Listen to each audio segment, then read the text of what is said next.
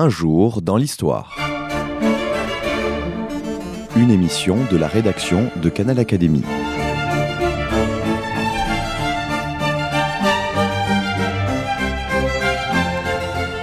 On retrouve Anne Jouffroy. Mesdames, Messieurs, bonjour. Bienvenue dans cette émission Un jour dans l'histoire. Beaucoup d'ouvrages essentiels concernant la résistance sont aujourd'hui introuvables pour diverses raisons, dont la moindre n'est pas la modestie d'auteurs qui furent des héros. Et avec l'association Liberté Mémoire et les éditions du Félin, ont entrepris de mettre ou de remettre à la disposition du public des livres qui témoignent d'un passé brûlant. Jean-Louis Crémieux-Briac, correspondant de l'Académie des sciences morales et politiques, historien, ancien résistant, et président de l'association Liberté Mémoire, nous présente La victoire du 8 novembre 1942, la résistance et le débarquement des Alliés à Alger, un ouvrage de José Aboulker. Monsieur, bonjour. Bonjour, madame. Merci d'avoir répondu à l'invitation de Canal Académie. Vous avez écrit la préface et la postface du livre de José Aboulker, José Alboulker, que vous avez bien connu et que vous présentez comme un des plus étonnants héros de notre histoire. Et quand je dis que vous l'avez bien connu, c'est que vous l'avez vu à Londres, où vous étiez vous-même, au printemps 43, et vous avez vu arriver, et là je vous cite encore, un prince de la jeunesse. Absolument. Alors, qui est José Aboulker José Aboulker avait 22 ans donc en 1943. Il était étudiant en médecine et appartenait à une famille algéroise, juive, très profondément républicaine, de vieilles traditions euh, radicales, et une grande famille de médecins. Une dynastie de médecins. Une dynastie de médecins, dont certains de grand éclat, et dont le premier avait participé à la défense de Paris en 1870. Oui. Et lui, d'ailleurs, euh, enfin, je vais un peu vite, mais il était neurochirurgien à Paris. Lui-même a été, en effet, a fait une grande carrière de neurochirurgien, chef de service euh, des hôpitaux, exactement. Alors donc, euh, Roger Aboulker, votre héros, qui est un tout jeune homme au moment des événements, d'abord, quelle est la situation de l'Afrique du Nord au moment de la guerre et de son livre? En 1942, l'époque où se situe José Aboulker, où se situent les événements qui marquent un tournant de la guerre, l'Afrique du Nord relève du gouvernement de Vichy. Hitler, au moment de l'armistice, a jugé très habile de laisser au gouvernement de Vichy à la fois sa flotte et la souveraineté sur l'Empire. Sa flotte, on sait, vous en avez présenté l'histoire de Mercel Kébir déjà, mais l'Empire reste. L'Empire reste et l'Empire progressivement euh, bénéficiera d'accroissement de troupes, de sorte qu'en 1942, il y aura 110 000, en comptant les supplétifs algériens autochtones, il y aura une armée de 110 000 hommes, ce qui est considérable, plus important que l'armée d'armistice sur la, le territoire français, qui donc est un enjeu en même temps que cet empire, que cette Afrique du Nord, fleuron de l'empire colonial français, neutralisé par l'armistice, est aussi un enjeu éventuel pour une guerre euh, qui sera une guerre mondiale. Et alors, elle est commandée par Végan jusqu'au moment où Végan prend sa retraite en novembre. Enfin, euh, on dit sa retraite ou dans le ah. livre de José Aboulker, il dit limogé en novembre 41 et remplacé par Juin. Végan a été nommé en effet proconsul en Afrique du Nord et c'est par une, à la suite d'une espèce d'ultimatum allemand qu'en novembre 1941, il a été euh, effectivement limogé. Et là, c'est Juin qui arrive, le général Juin, qui lui a dû être libéré parce qu'il était prisonnier. Exactement. Végan est remplacé par le général Juin, qui est un des plus brillants jeunes généraux de l'armée française, euh, condisciple de De Gaulle à Saint-Cyr. Juin, après avoir défendu l'île brillamment en 1940, a été fait prisonnier par les Allemands. Et Darlan dans sa politique de collaboration, a négocié au printemps 1941 des accords de Paris, au terme duquel il souhaitait ouvrir euh, l'Empire français aux Allemands, moyennant un certain nombre de contreparties, car euh, toujours euh, cette politique de collaboration d'État de Vichy était une politique qui comportait des contreparties. parmi les contreparties, ont figuré la libération d'un certain nombre de prisonniers, dont le général Juin, qui a été donc nommé commandant en chef des troupes françaises en Afrique du Nord. Et Juin se trouvait donc, euh, à partir de fin 41, ayant autorité sur, non pas sur la flotte dont Darlan s'était réservé le commandement, mais sur l'ensemble des troupes d'Afrique du Nord, proconsul à son tour d'Afrique du Nord, cependant que à l'est de notre Afrique française, en Libye, entre en Libye tripolitaine, se déroulait entre les Anglais et les Allemands, entre euh, des généraux Ritchie et autres, mais surtout le rat du désert, euh, Montgomery en 42, mais surtout côté allemand Rommel, donc se livrait une guerre du désert avec des incertitudes, des allers et retours. Et cet Afrique-Accord qui donc se trouvait détaché de l'Europe, séparé de l'Europe par la Méditerranée, a bénéficié de la coopération d'État, a bénéficié de livraisons d'armes, livraisons de matériel très importantes. Euh, de la part de l'armée de Vichy? De la part de l'armée de Vichy en Afrique du Nord, et dans la période Végan.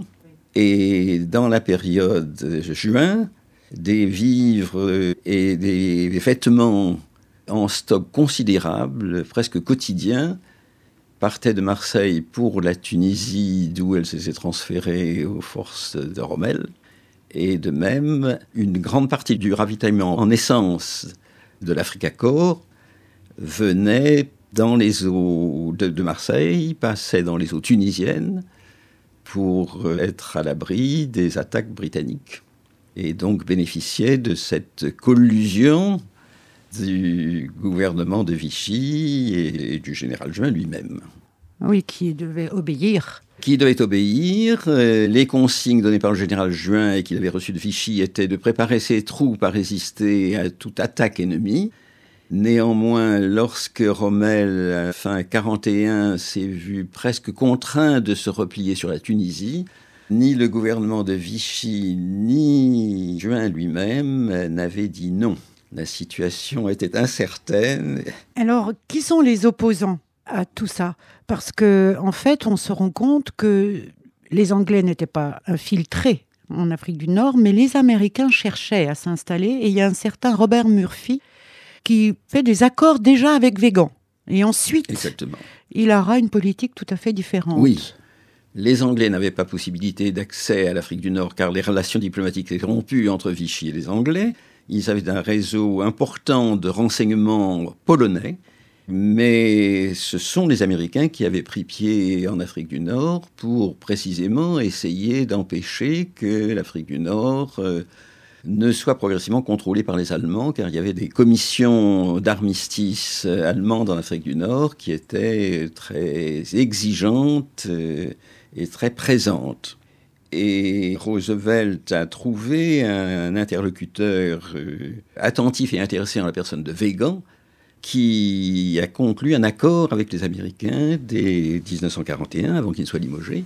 Accord d'une part de ravitaillement, permettant aux Américains, avec euh, accord des Allemands, de contribuer au ravitaillement d'Afrique du Nord, moyennant quoi le gouvernement américain a bénéficié de, la possibilité d'avoir 12 vice-consuls en Afrique du Nord. Dans cinq villes d'Afrique du Nord. Dans cinq villes d'Afrique du Nord. Et ces vice-consuls ont été des agents très efficaces, prenant des contacts avec les rares opposants, cherchant euh, toutes les possibilités qui pourraient un jour permettre de ramener l'Afrique du Nord dans le camp des Alliés. Oui, alors c'est ça qui est très étonnant, c'est que les Allemands aient accepté les accords Végan-Murphy. Les Allemands ont accepté les accords Végan-Murphy sans se rendre peut-être compte des intentions américaines et considérant nécessaire effectivement de ravitailler l'Afrique du Nord, qui elle-même ravitaillait la France, car l'Afrique du Nord était terriblement appauvrie en vivres du fait que le blé d'Afrique du Nord euh, et une bonne partie du vin d'Afrique du Nord venait encore euh, ravitailler la France. Donc il y avait une combinaison complexe. Oui, et l'Afrique du Nord d'ailleurs euh, souffrait aussi puisqu'en raison de la guerre, elle ne recevait plus les produits industriels de la France et elle envoyait une partie de ses matières premières. Elle envoyait une grande partie de ses matières premières. Donc, parlons un petit peu de Robert Murphy, qui va devenir, quand Weygand ne sera plus là, le conseiller particulier de Roosevelt en étant le consul général. il aura un rôle important pour l'opération, pour l'aide aux résistants qui aideront l'opération Torche. Absolument. Murphy était un, diplomate américain qui était d'abord euh, à l'ambassade de France à Vichy et qui, lorsque les accords végans ont été conclus, a été envoyé comme consul général d'Amérique des États-Unis à Alger, d'où il avait autorité sur les, tous ses vice-consuls. Et par la suite, lorsque son autorité en Afrique du Nord, ses contacts, ses réseaux se sont développés, il a été nommé représentant personnel de Roosevelt en Afrique du Nord. Oui, ça lui donne euh, une position extrêmement importante. Alors, revenons aussi aux autres opposants, c'est-à-dire euh, euh, ceux qui attaquaient, condamnaient, arrêtaient ou renvoyaient en métropole. Oui, il faut se rendre compte que cette Afrique du Nord était ultra-pétainiste, la très grande majorité des colons français qui redoutaient les velléités d'autonomie, on ne parlait pas encore d'indépendance, euh, de la part des musulmans, étaient dans l'ensemble extrêmement conservateurs, très antisémites, très anti-anglais. Il n'y avait donc une très faible minorité tenue sous le boisseau par les autorités qui était d'opposants euh, silencieux. Ces opposants avaient été d'abord des agents envoyés par la France libre, mais qui ont été euh, très peu nombreux, très vite arrêtés. Et la France libre n'a pas été en mesure d'en envoyer d'autres. Et c'est sur place que des petits groupes d'opposants se sont constitués. Ce furent d'une part des officiers, dont tous les premiers ont été eux-mêmes arrêtés et renvoyés en France. Et puis ce furent euh, des groupes de jeunes gens d'abord. Et Josiah Boulker est précisément l'un de ceux qui a eu l'idée, la conviction très précoce que les Américains débarquaient un jour en Afrique du Nord et qu'il fallait les y aider. Et donc il a commencé à, grouper des jeunes pour les deux tiers juifs en leur euh, donnant des consignes de sécurité, en leur euh, conseillant de se diviser en groupes par cinq, en faisant en sorte qu'ils ne se connaissent pas, que les responsables de ces différents groupes ne se connaissent pas les uns les autres. Très curieusement, certains de ces groupes, animés par des tout jeunes juifs, euh, notamment par Jean Daniel, aujourd'hui directeur du Nouvel Observateur, très inquiet d'un antisémitisme local, avaient constitué des groupes qui devaient être des groupes dans leur esprit, des groupes d'autodéfense juive. Josiah Boulker et ses amis et sa famille étaient très opposés à cette formule, considéraient que la primauté, l'essentiel était de défendre la patrie française et d'ouvrir l'Afrique du Nord aux Américains. Et donc c'est tout son calcul est allé dans ce sens. Il a trouvé un officier supérieur et un seul à Alger, le colonel Jousse, très patriote lui aussi, qui a fait accord avec lui et qui a été son conseiller, son, planificateur. C'est ce que José Abulker appellera les cadras, parce qu'en face des 400 qui sont jeunes, il y a les cadras avec le colonel Jousse. En effet, en effet.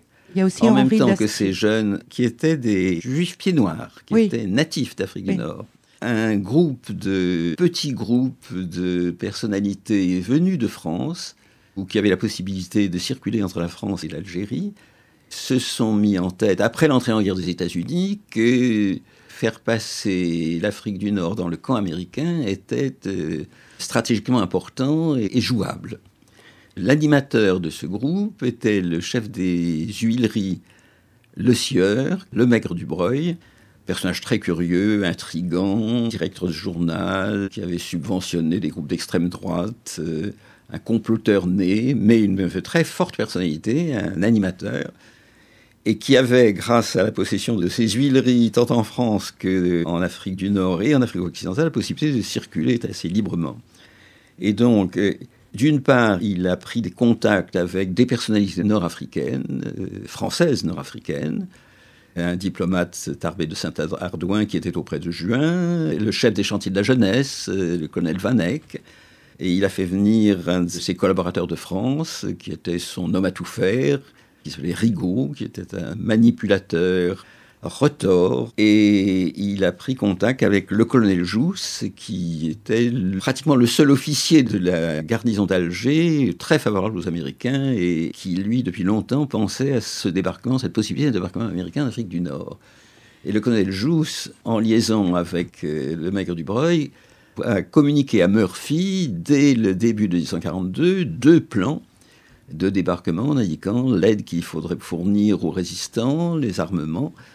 Et il y a le personnage aussi d'Henri Dastier, le frère d'Emmanuel Dastier, qui est très important puisqu'il y a même un chapitre Henri Dastier et José Aboulker, deux hommes très différents qui s'entendent tout de suite très bien.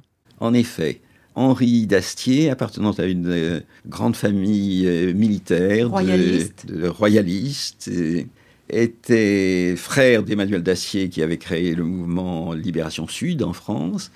Personnage euh, officier, personnage haut en couleur, bel homme, grande prestance, séduisant, aventurier. Henri Dacier se trouvait en Afrique du Nord depuis 1941 et il a été, d'une part, euh, très lié, très rapidement lié avec le groupe Le Maigre du Breuil, et en même temps, il s'est entendu admirablement avec José. Il a recherché des, groupes de base résistants qui pouvaient agir, qui pouvaient être la piétaille oui, dont il était d'une action. Et José Bouquer était le plus remarquable de ces chefs de groupe.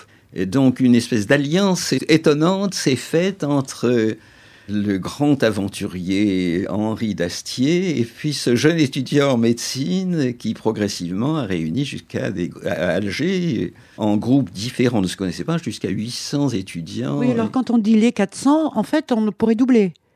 Ils ont été, oui. Au moment de l'action, ils n'ont plus été que 400, mais l'ensemble des groupes qui avaient été réunis par José Aboulker représentait à peu près 800 jeunes.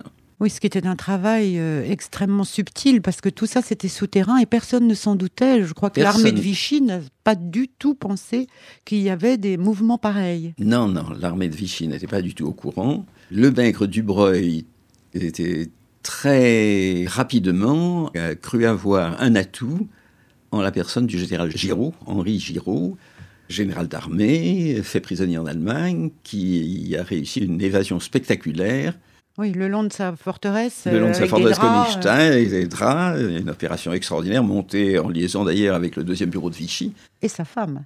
Et sa femme. Et Giraud, arrivé à Vichy, euh, a été immédiatement euh, considéré par les Anglais, par les Américains, par les résistants comme euh, un chef possible en concurrence avec De Gaulle éventuellement, mais un chef qui pouvait avoir autorité sur l'armée de l'armistice et qui pouvait faire passer l'armée de l'armistice et l'armée d'Afrique du Nord du côté des Alliés. Et donc le maigre du Breuil, un mois après l'évasion de Giroud, a pris contact avec lui et s'est efforcé de le convaincre d'être le chef d'une opération qui rallierait l'Afrique du Nord, euh, ramènerait l'Afrique du Nord dans le camp allié. Giraud a mis du temps à en accepter l'idée, c'est seulement en septembre 1940 42 que Giraud en a accepté l'idée, à un moment où précisément Churchill avait persuadé les Américains de faire cette opération, qui jusque-là était complètement illusoire. C'était un rêve que les uns et les autres caressaient, pour lequel ils échafaudaient des projets euh, pas toujours sérieux, mais... Oui, parce que c'est fin juillet 42 que, à une réunion interalliée, Churchill réussit à convaincre Roosevelt de commencer par le premier débarquement en Occident, c'est l'Afrique du Nord, et non pas en Europe.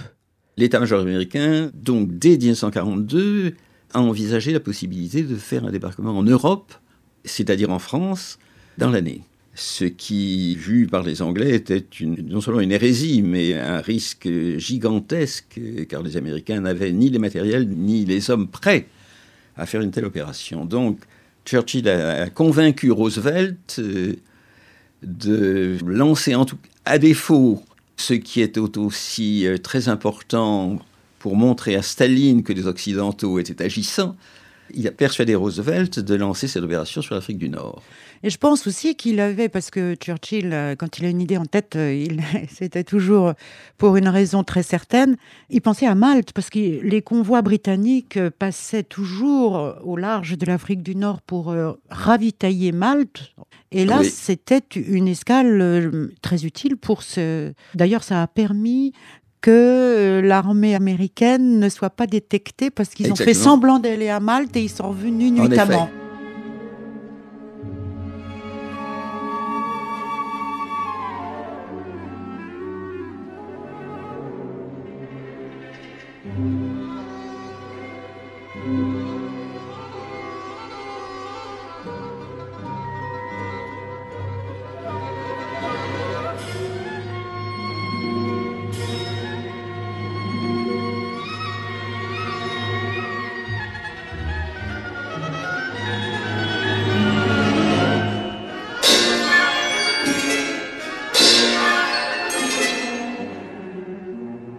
Nous allons partir maintenant vraiment au grand moment, c'est-à-dire au moment de novembre 42.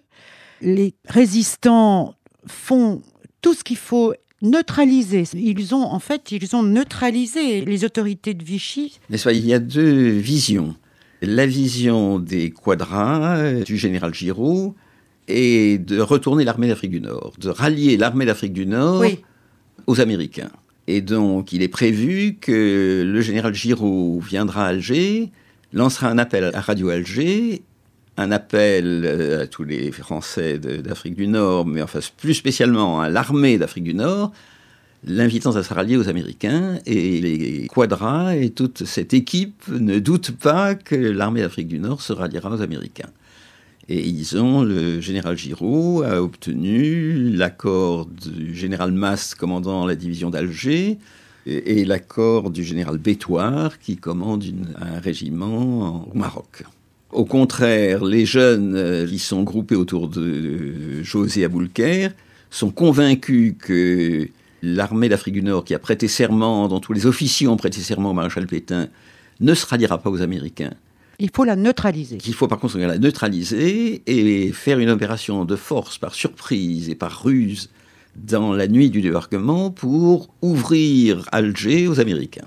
Oui, donc euh, en fait, euh, ils occupent les états-majors, les centres de pouvoir civil, ils, ils font l'interruption des téléphones et ils arrêtent le général Juin, Darlan, Mendical et Kurtz. C'est absolument extraordinaire, n'est-ce pas? Ces jeunes gens. en une nuit. En une nuit, ces jeunes gens, donc, qui sont pour la plupart des étudiants, arrêtent tous les généraux commandant Alger, commandant supérieurs des forces d'Afrique du Nord, y compris le général Juin.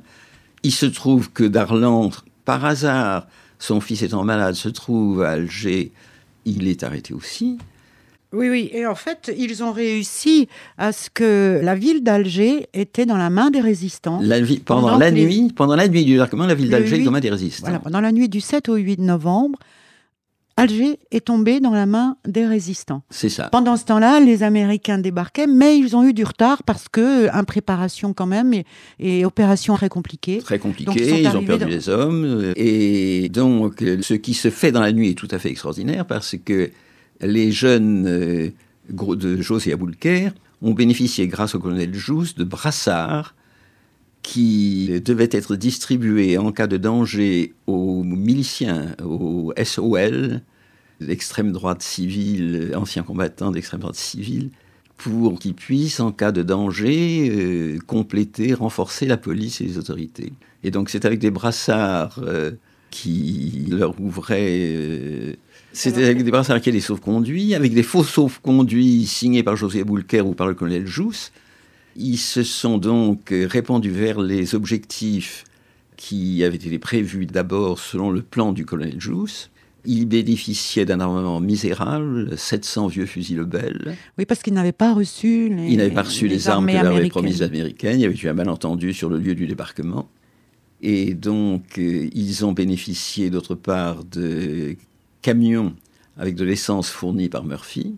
Et ils se sont répandus dans la ville, ils ont occupé tous les points stratégiques, avec comme euh, quartier général l'appartement de la famille Aboulker. Le 26 le 26 rue Michelet, où Ouais. se trouvaient réunis euh, les principaux euh, chefs résistants, où Murphy avait installé dans la baignoire des Aboulker un poste émetteur de radio qui communiquait avec Gibraltar.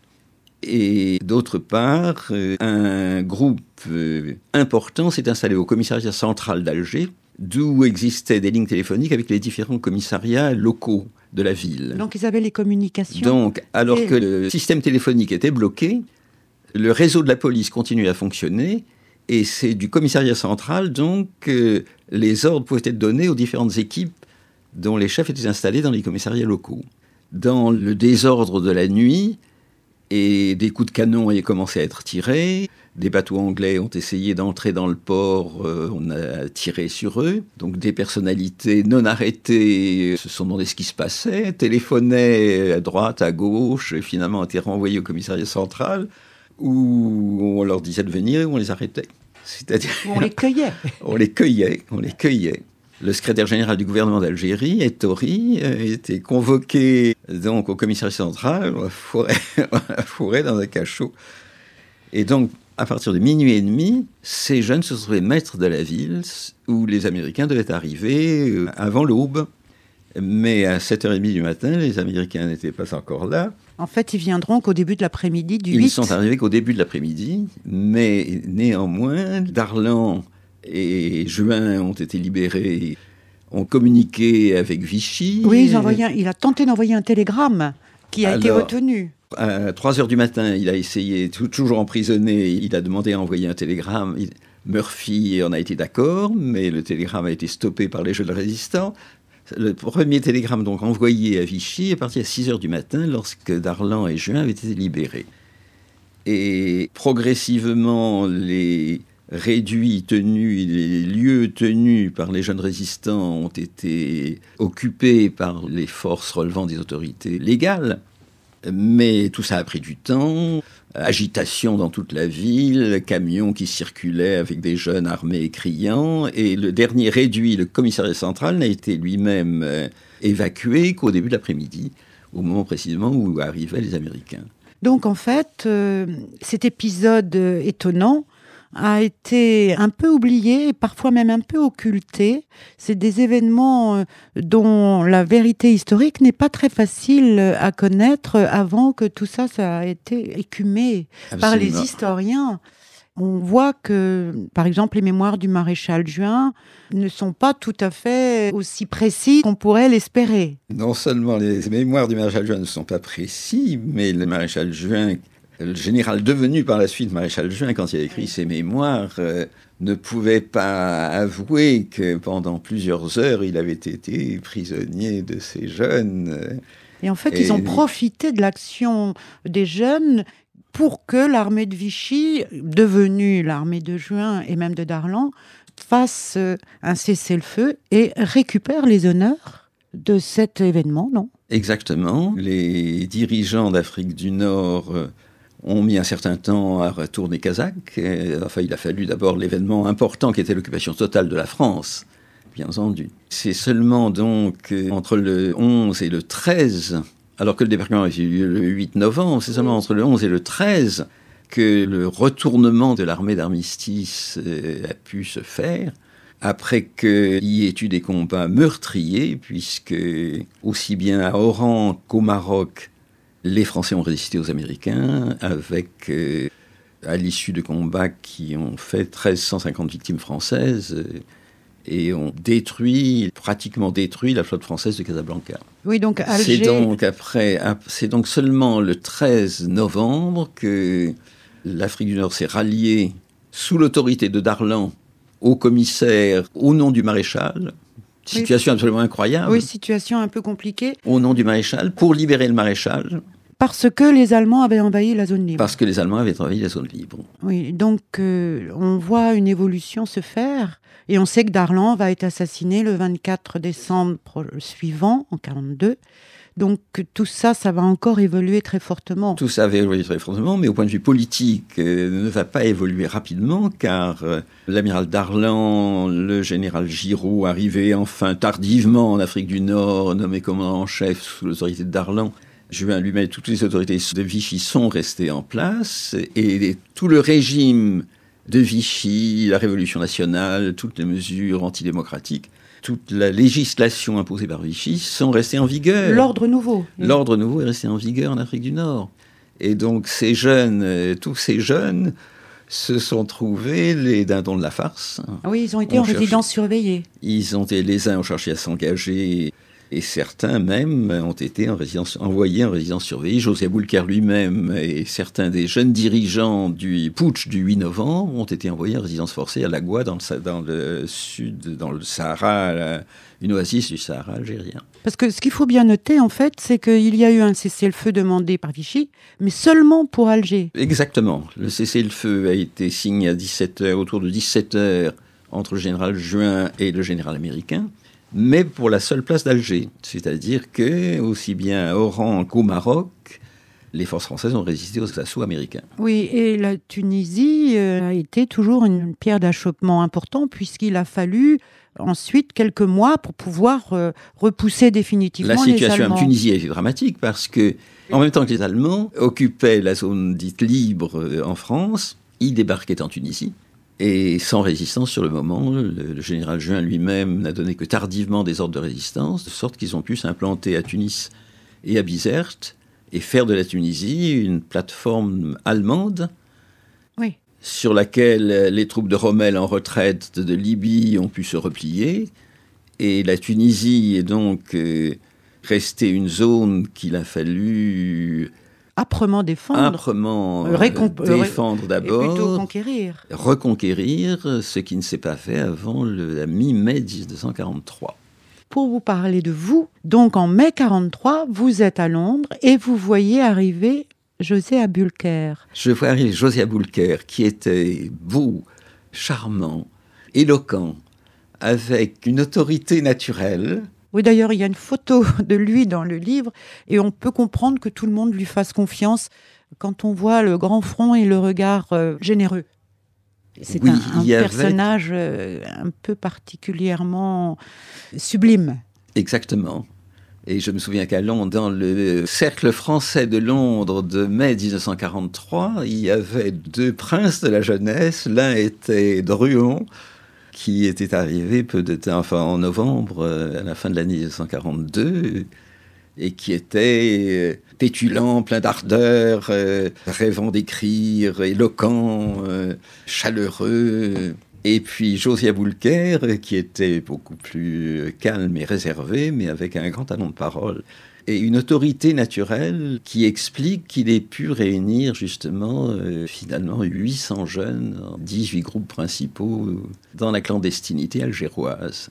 Et alors Josiah Bouliker a été volontaire pour être parachuté en France. Il a été effectivement pas parachuté, mais déposé en France à l'automne 43. Il est resté dans la clandestinité parisienne pendant tout l'hiver avec une mission auprès de la délégation générale clandestine du général de Gaulle. Une, mission, médicale. Mission médicale organisée précisément l'aide médicale au maquis et préparait l'aide médicale et l'assistance médicale pendant la libération de Paris. Après quoi, il a été désigné comme député à l'Assemblée consultative provisoire, où il a brillé par son éloquence et dénoncé âprement l'affreuse tuerie de, de, Sétif. oui, en mai 1945. Et puis il a pris ses études et jusqu'à devenir donc un grand chirurgien neurologue parisien. Merci, monsieur, de nous avoir fait connaître euh, ce personnage qui mérite bien, comme vous dites, euh, le titre d'un des plus étonnants des héros de cette guerre et qui a lui-même voulu écrire euh, ce texte sur ce qu'il a vu, ce qu'il a pensé, mais euh, ce n'est pas que les événements, si je puis dire, euh, de l'Algérie de l'époque. C'est aussi dans son livre les signes annonciateurs de cette Seconde Guerre mondiale. Donc on commence dès les années 30. Oui, il a voulu montrer dans une espèce de très long préambule, plusieurs chapitres, ce qu'avait été la marche à la soumission et la capitulation des généraux français. D'une part, en montrant d'abord ce qu'avait été dès les années 30 leur sclérose intellectuelle, et puis leur refus de l'action, leur refus de l'initiative, leur soumission progressive à l'armistice d'abord, euh, aux Allemands, jusqu'à une collusion euh, dramatique euh, dans le cadre de la coopération d'État, et puis une collusion si dramatique que finalement les seuls engagements militaires des forces françaises, si on laisse de côté le général de Gaulle et les siens, les seuls engagements des forces françaises de Vichy jusqu'à novembre 1942 l'ont été contre les alliés de la France. Merci beaucoup, monsieur. Merci.